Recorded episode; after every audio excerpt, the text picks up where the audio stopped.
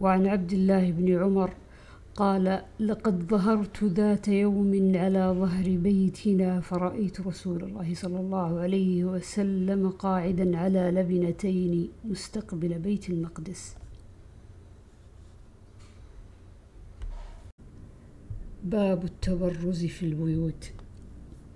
عن عبد الله بن عمر قال ارتقيت فوق ظهر بيت حفصة لبعض حاجتي. فرأيت رسول الله صلى الله عليه وسلم يقضي حاجته مستدبر القبلة مستقبل الشام